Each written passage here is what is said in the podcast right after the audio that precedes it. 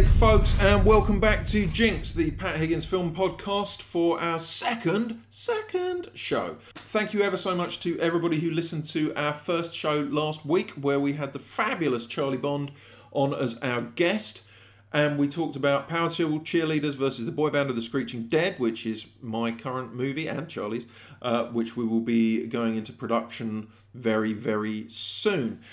Today, I want to talk about personal obsessions a little bit. I want to talk about a couple of moments in cinematic history that might seem insignificant to some, but are things that made an impact on me. Anybody who spent any time hanging out with me will have probably heard these stories before. Tough, I'm going to tell them again. Because I think any film fan or anybody who goes to work in the industry is hugely impacted by a couple of things when they're growing up, and those things lay the seeds for their ultimate careers. I think it, I can't see any other way it can happen. And the way that it happened for me, as anybody who follows me on Twitter or has done for any period of time will probably know, is due to the octopus that got cut out of the Goonies. That that was really one of the very first definitive moments in my film watching career and it set the tone for a lot of stuff that happened afterwards. I think um, probably going back before the octopus that got cut out from the Goonies, it's probably fair to say that it actually started. This anecdote started with Twenty Thousand Leagues Under the Sea. My mum took me to see a cinematic re-release of the 1954 Richard Fleischer version back in the 70s. Now, common sense tells me this must have been around 1978 when I was four, but the official release date of that re-release was apparently 76, which would have placed me at the age of two. I can't believe that's right, but I've never been able to make the, the numbers quite add up. Either way, I got taken to see 20,000 Leagues Under the Sea, and I treated it like a, a, brand new movie. I had no idea that it was a film that was nearly, um, or was over 20 years old, should I say. Didn't have that context. I just wanted to see the movie I'd seen advertised with the squid in it. My mum uh, took me to see a lot of genre movies when I was a kid until I reached such an age that I could safely be abandoned in the cinema on my own. Uh, which was something I was pushing for. When I used the term abandoned, I was pushing really, really hard from fairly early age to just be let to go to the cinema. And back then, that happened a lot. Kids used to be in cinemas on their own from relatively young ages. You don't really see it nowadays uh, since we're much more conscious of not leaving children unattended. But at that particular point, um, I used to push to go to the cinema all the time, and Mum said, no, "We've been to the cinema a lot recently."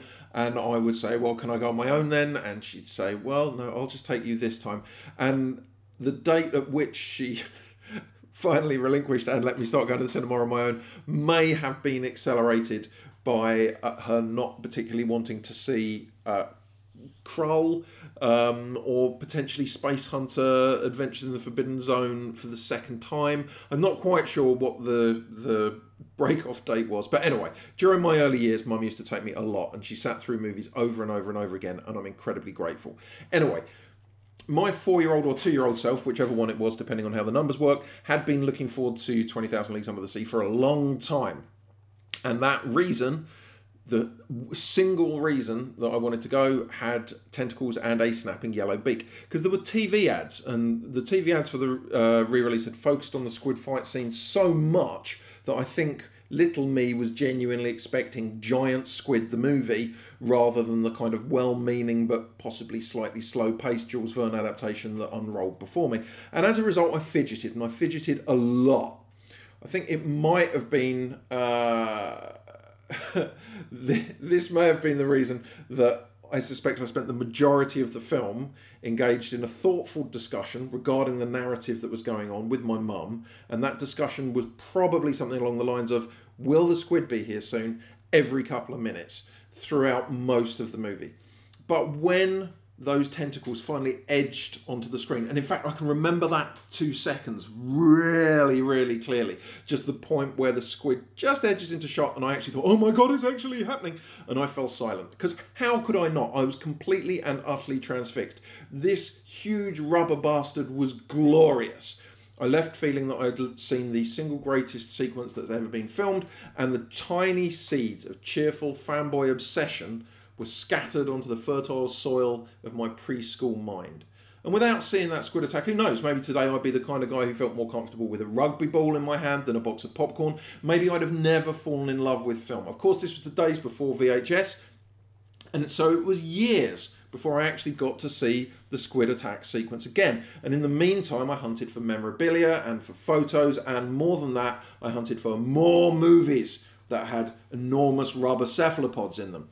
I remember getting like the viewfinder, uh, not viewfinder, what am I talking about? Viewmaster. Did anybody else have this deal? You know, the little kind of red camera type thing where you push down the lever and you'd look at different 3D pictures.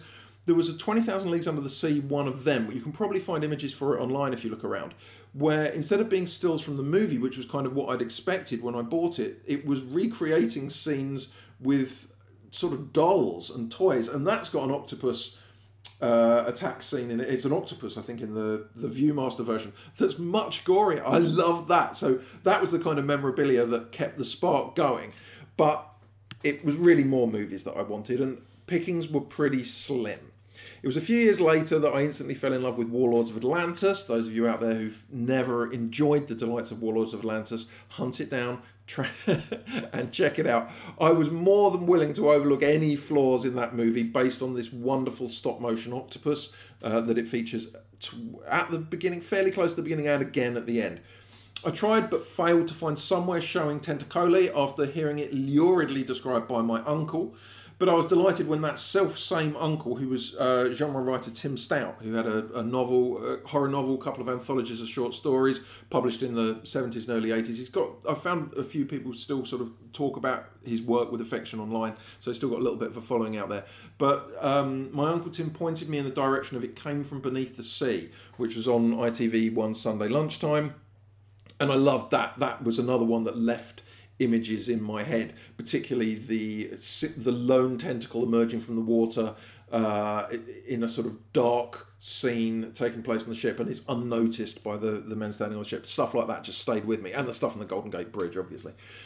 Um, but as the years went by, the arrival of VHS and video meant that I was suddenly I was actually able to compile my very favourite mollusky moments on one dog-eared cassette and so I'd pl- sit watching movies with play and record set to pause, ready for the brief arrival of an octopus or a squid in countless movies like Voyage to the Bottom of the Sea, where I felt that such an appearance would be inevitable. I had no way of checking, you know, this is pre internet. I just used to sit being ready to record in case an octopus turned up in something like Voyage to the Bottom of the Sea.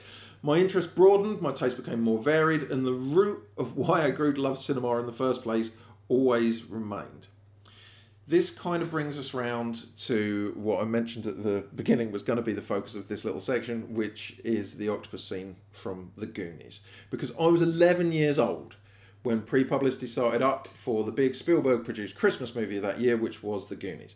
And by that point, I was devouring any information about the film that I could lay my hands on. I used to obsessively collect bubblegum cards just to collect to catch glimpses of scenes that from movies that hadn't come out yet. I used to read novelizations that were released before movies launched. So actually, any twist in any family or children's based movie from the 70s or 80s was first revealed to me through either a novelization or a comic strip adaptation. There's no way. You know, people talk about when Empire Strikes Back came out, how amazing that must have been to be sitting in a cinema as a kid and have the no, I am your father, Luke. But as far as I'm concerned, any kid worth their salt would have already read the comic adaptation and probably already read the novelization. I'd certainly already experienced the I am your father thing. And also, as a kid, just as a slight sidebar, it just I just assumed Darth Vader was lying. People, people kind of look at that and go, that must have been such an amazing twist. But I might have thought it was an amazing twist if it had been like uh, Ben Kenobi telling Luke Skywalker that Darth Vader was his father or something like that. But because he goes, I am your father, and it's Darth, I just went, yeah, but he's lying. He's the bad guy. Why is there any reason to believe it? So I kind of shrugged it off anyway. I've sidetracked, haven't I, from talking about octopuses, which must have come as some kind of happy delight for a few of you. But anyway, uh, let's backpedal. So I'm, I'm reading novelizations, I'm reading uh, comic book adaptations, all this sort of thing.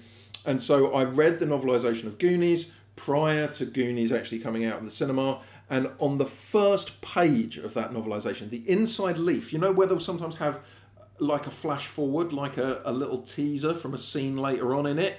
And the one on the novelisation of the Goonies, that teaser bit of text from later in the novel, was a description of an octopus attacking the kids in a flooded cavern with a pirate ship floating in the background. And I can still remember exactly where I was standing in W.H. Smith when I picked up this novelisation, opened it, and that first leaf, that first page was a description of an octopus attack, um, which just blew my mind. So I went and bought the novelisation and read it over and over and over and over again. And for the next couple of weeks, any pocket money that I got went exclusively on Goonies bubblegum cards. So, relatively early in my quest, I got an index card, and I noticed that cards 43 and 44 were listed as Tentacles of Death and the Rockin' Octopus. And so these became my grail. I uh, basically kept buying Goonies bubblegum cards just hoping for Tentacles of Death and the Rockin' Octopus. Uh, and eventually I got both cards, but Tentacles of Death was actually a split image. There were two pictures on one card, two smaller pictures, uh, and so I couldn't really make out the detail. I sort of squinted, I squinted, I even used a magnifying glass. But then I got the Rockin' Octopus, and the Rockin' Octopus bubblegum card from the Goonies, in case you haven't seen it because you've lived a life with different priorities to mine, it shows the head of the octopus in the middle of the cavern. Absolutely took my breath away when I opened the packet. I bought, I went and bought the soundtrack album. The soundtrack album had the uh, the I hesitate to use the word dreadful, but there's a song called Eight Arms to Hold You, written by the Goon Squad on it, and it's possibly not the greatest song you'll ever hear, but I knew that that was going to be the song that scored the scene, even though in the novelisation uh, it's burning down the house by Talking Heads, which is a weird choice for a scene that takes place in the water. But the novelisation clearly states that Data's uh, Walkman is playing Burning Down the. See, I do know this in way too much detail, don't I? I really, really do never mind, go with it. Um, so anyway, the time goes by. I've got uh, there was an official magazine as well, uh, the official Goonies magazine. In fact, I think that one started to set slight alarm bells off with me because the bit about the octopus scene in the Goonies uh, official magazine was very small. It's there. There's a couple of photos, but it's like, oh yeah, and they're attacked by an octopus. And I thought, surely this is the big set piece. This is the big finale. This is hugely important.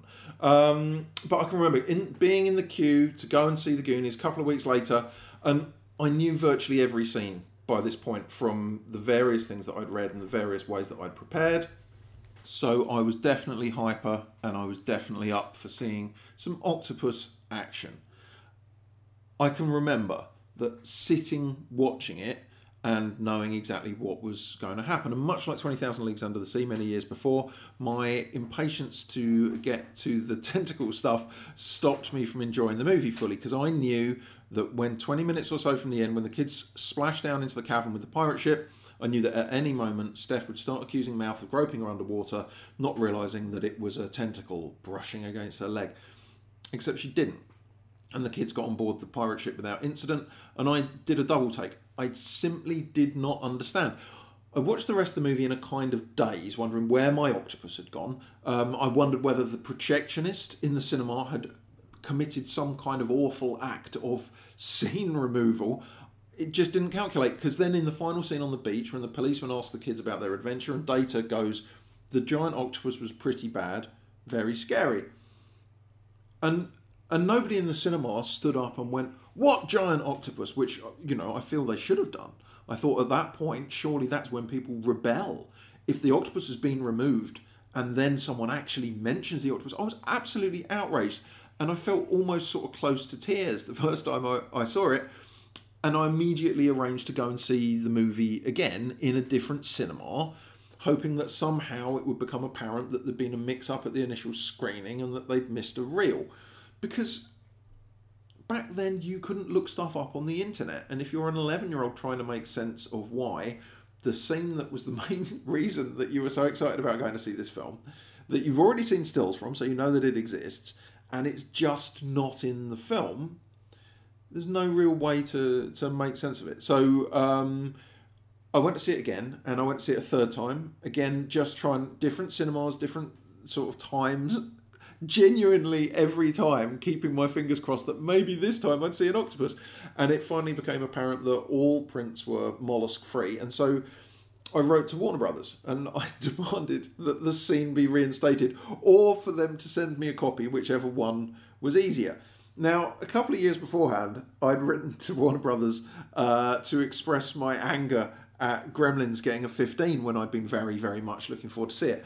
And I got a very apologetic letter back, complete with the Gremlins soundtrack album on vinyl, which made me kind of think, wow, okay, complaining to Warner Brothers is is pretty good shit. Compar- complaining to Warner Brothers can actually generate cool stuff. So I thought I must do this again. And then when there was no octopus in Goonies, I thought ideal. They will presumably send me a copy of the missing scene because they weren't expecting a complaint from an Essex based 11 year old. But that didn't happen. They actually didn't reply. So I started getting any magazines that might be able to explain the situation. Uh, and then eventually, one week, I spent the majority of that week's pocket money on an imported issue of Cinefex. And it had a couple of photos of the octopus scene and a very vague explanation of why it was removed, in which the word unrealistic was cruelly banded around. So that was it. I was left with this feeling of okay, they've they've sort of taken this out, um, and then in the mid '90s, during between the Goonies release and the mid '90s, I'd considered various way out plans as to how I was actually going to get to see any of this footage, which actually included applying for a job at Berman Studios, who were the company who made the Octopus, and, and, and asking for a copy of their show reel. I found myself dreaming about the scene a lot when I was a kid, and that's actually never stopped, which is kind of weird. It's like some part of my subconscious is still rooted in the Goonies octopus scene, and even though now I've seen it, spoiler alert for the rest of this bit, but obviously I've seen it nowadays, I still dream about seeing like extended versions or making all of stuff. What the hell? Honestly, it's mad. Anyway, it took 13 years before I finally got to see the octopus scene in any form whatsoever. And one day in the late 90s, a grainy video clip turned up on a Goonies fan site. I was quite an early adopter on the internet, so I was already on kind of message boards and stuff like that before the idea of transporting video across the internet was really plausible. And during my time on those message boards, it had become apparent that Americans claimed to have seen it. This was a thing that I became very aware of. There were Americans out there who I was suddenly able to communicate with thanks to the joys of the internet. And some of these Americans remembered seeing the octopus scene, which completely threw me. But it gradually became apparent that the Disney Channel had at least once, maybe more times, screened a version that reincorporated the octopus scene to make up for the fact that it had lost, that they'd cut out some other bits to make it more family friendly. So when people started talking about it, uh, the octopus scene on the internet, there were a bunch of people who went, "Yeah, I've already seen it," and I started thinking, well, maybe someone's taped it. This would have been VHS at the time. And then at some point in the late 90s, someone who had taped it, presumably, digitized it.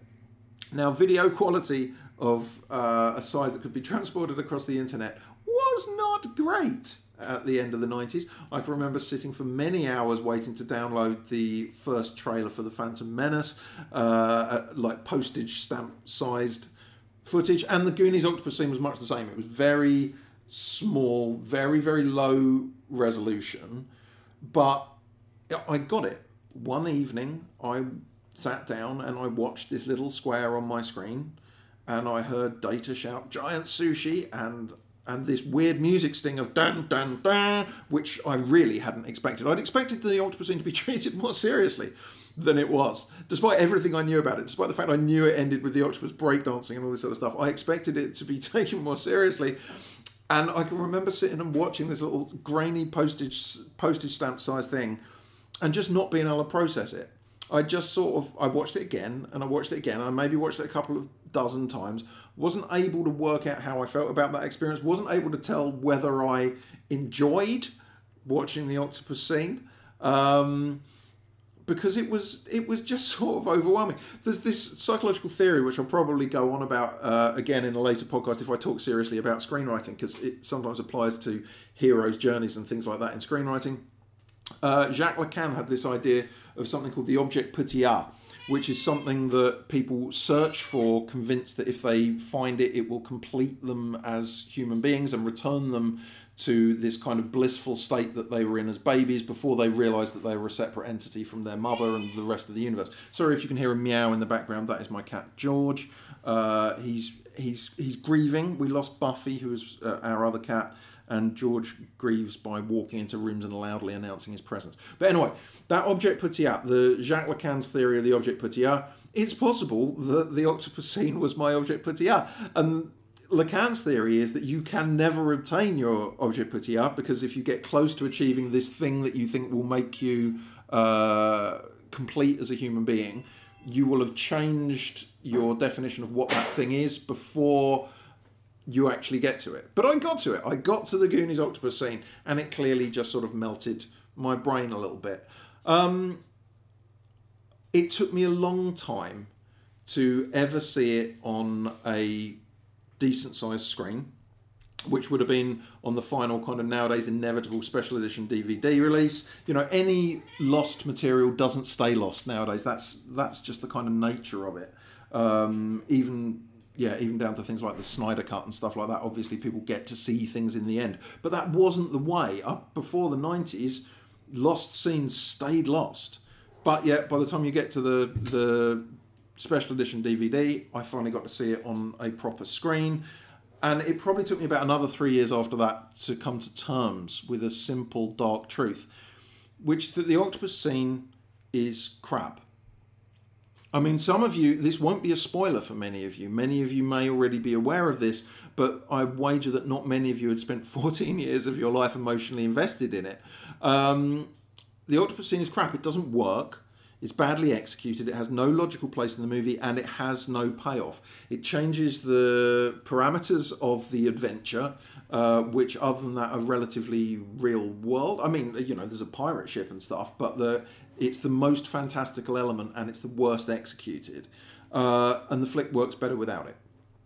But saying that, I'm saying that now as a 46 year old screenwriter and the 11 year old in, in my heart still cannot live with that simple truth. So when it came time to show my kids the Goonies, I I was also aware of the fact that uh, they were a bit young to see some of the kind of content in that movie. Uh, some of the stuff with the corpse was a little bit strong. I felt for for kids quite as young as mine were at the time.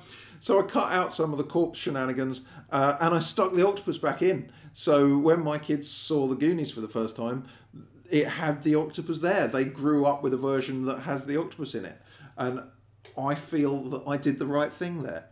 I, in some small way, I fought back against the way the universe is, and I turned it a little bit more into the way I want it. But it's just not the same.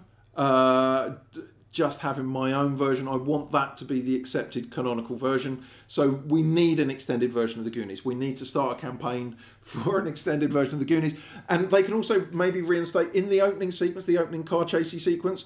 There, there's not. I don't know if people are aware of this. There is another lost sequence involving two gorillas stealing a car, which how mental does that sound? But yes, there is a sequence of two gorillas stealing a car. You can find photos of that online. So again, it's one of these things, kind of like the octopus scene, that you go, that can't be right, and then you look at these photos and you go, well, they are gorillas driving a car. Um, and yeah, so they can put the gorillas driving the car back in. They can put the leeches sequence back in. Oh, you see, I wonder about that as well. Any other Goonies deleted scenes obsessives? There's uh, in the you know the the wishing well sequence with Troy's bucket um, initially, after they send Andy's jacket up the wishing well, Andy and Steph take the Goonies oath and to actually become Goonies. That is how one differentiates between one whether one is a fully fledged Goonie or not. Uh, and I think the Goonies oath was on the back of the uh, official magazine, and it goes something like this: "I will never betray my Goondock friends. We'll stick together till the whole world ends. Through heaven and hell and nuclear war, good pals like us will stick like tar. Uh, oh, uh, in the something in the something and the something and the boonies, I now declare myself one of the Goonies. It's something like that. But anyway, in this scene, apparently, because the details of this one are sketchy as hell as well, and I'm I'm partly relying on memories from the novelisation. But again, this is one where I've seen a couple of photos of it. I think Andy takes the oath, and at the point she's about to say Goonies, sh- someone else shouts Leech, and the kids find out that they're all covered in leeches in the wishing well. This uh, they get over this because Data electrifies the water, and all the leeches fall off, and then Steph makes a really weird comment about the electricity in the puddle having made her feel all funny and saying that she's in love with a pond. So there's a number of points about the leeches scene. Number one is that, that it teaches kids how to pass electric currents through water while all their friends are standing in it, which in terms of messages for movies to impart is possibly not the greatest.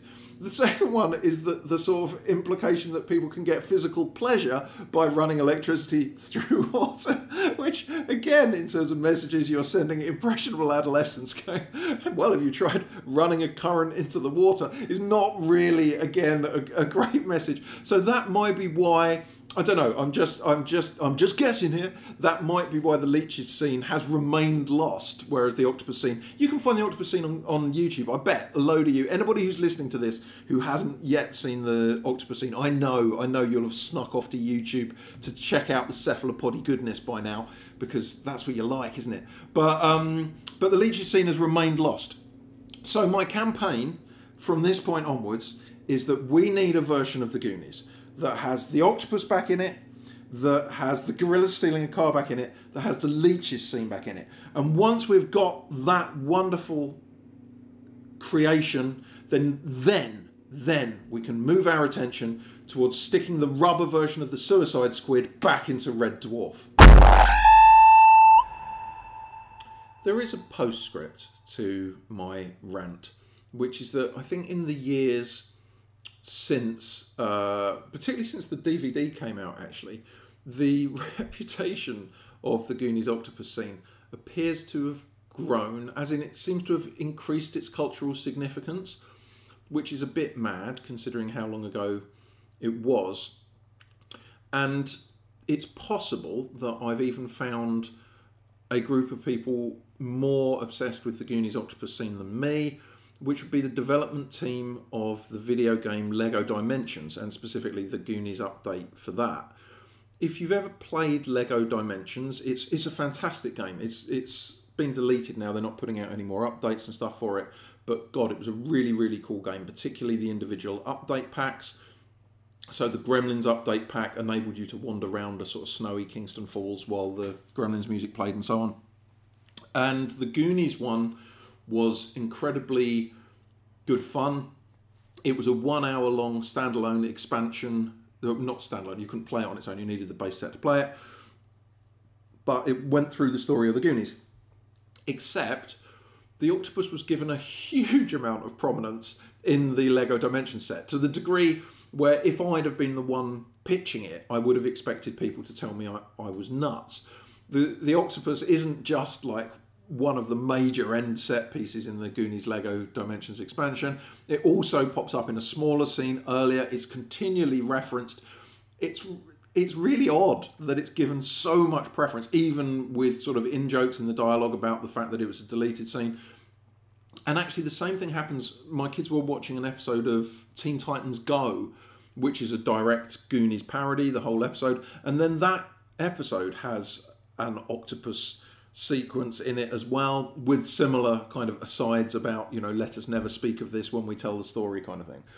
So it's been a bit weird that at a point where I would expect the Goonies octopus to have kind of culturally completely disappeared and for it to be this piece of filmmaking um, obscurity that only I cared about, it actually seems that as the years have gone by, a few more people who cared about it have spoken about it.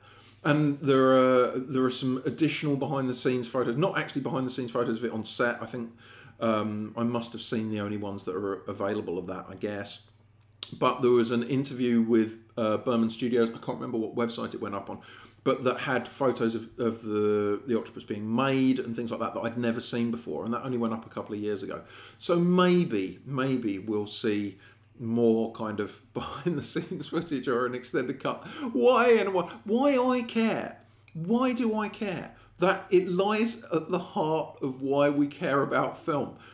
this is a deleted scene from a movie that I saw when I was 11 that I've now seen the deleted scene and I know it's not very good, but yet there's something in my subconscious that so associates it with me that if I were to ever see any snippets of um, further material from it or any other photos from it, it creates this sort of palpable sense of connection with the heart of why I'm a film fan. And any time I see anything from the Goonies Octopus scene, it's always going to resonate with me more than probably any other type of cinema memorabilia or ephemera, which is strange.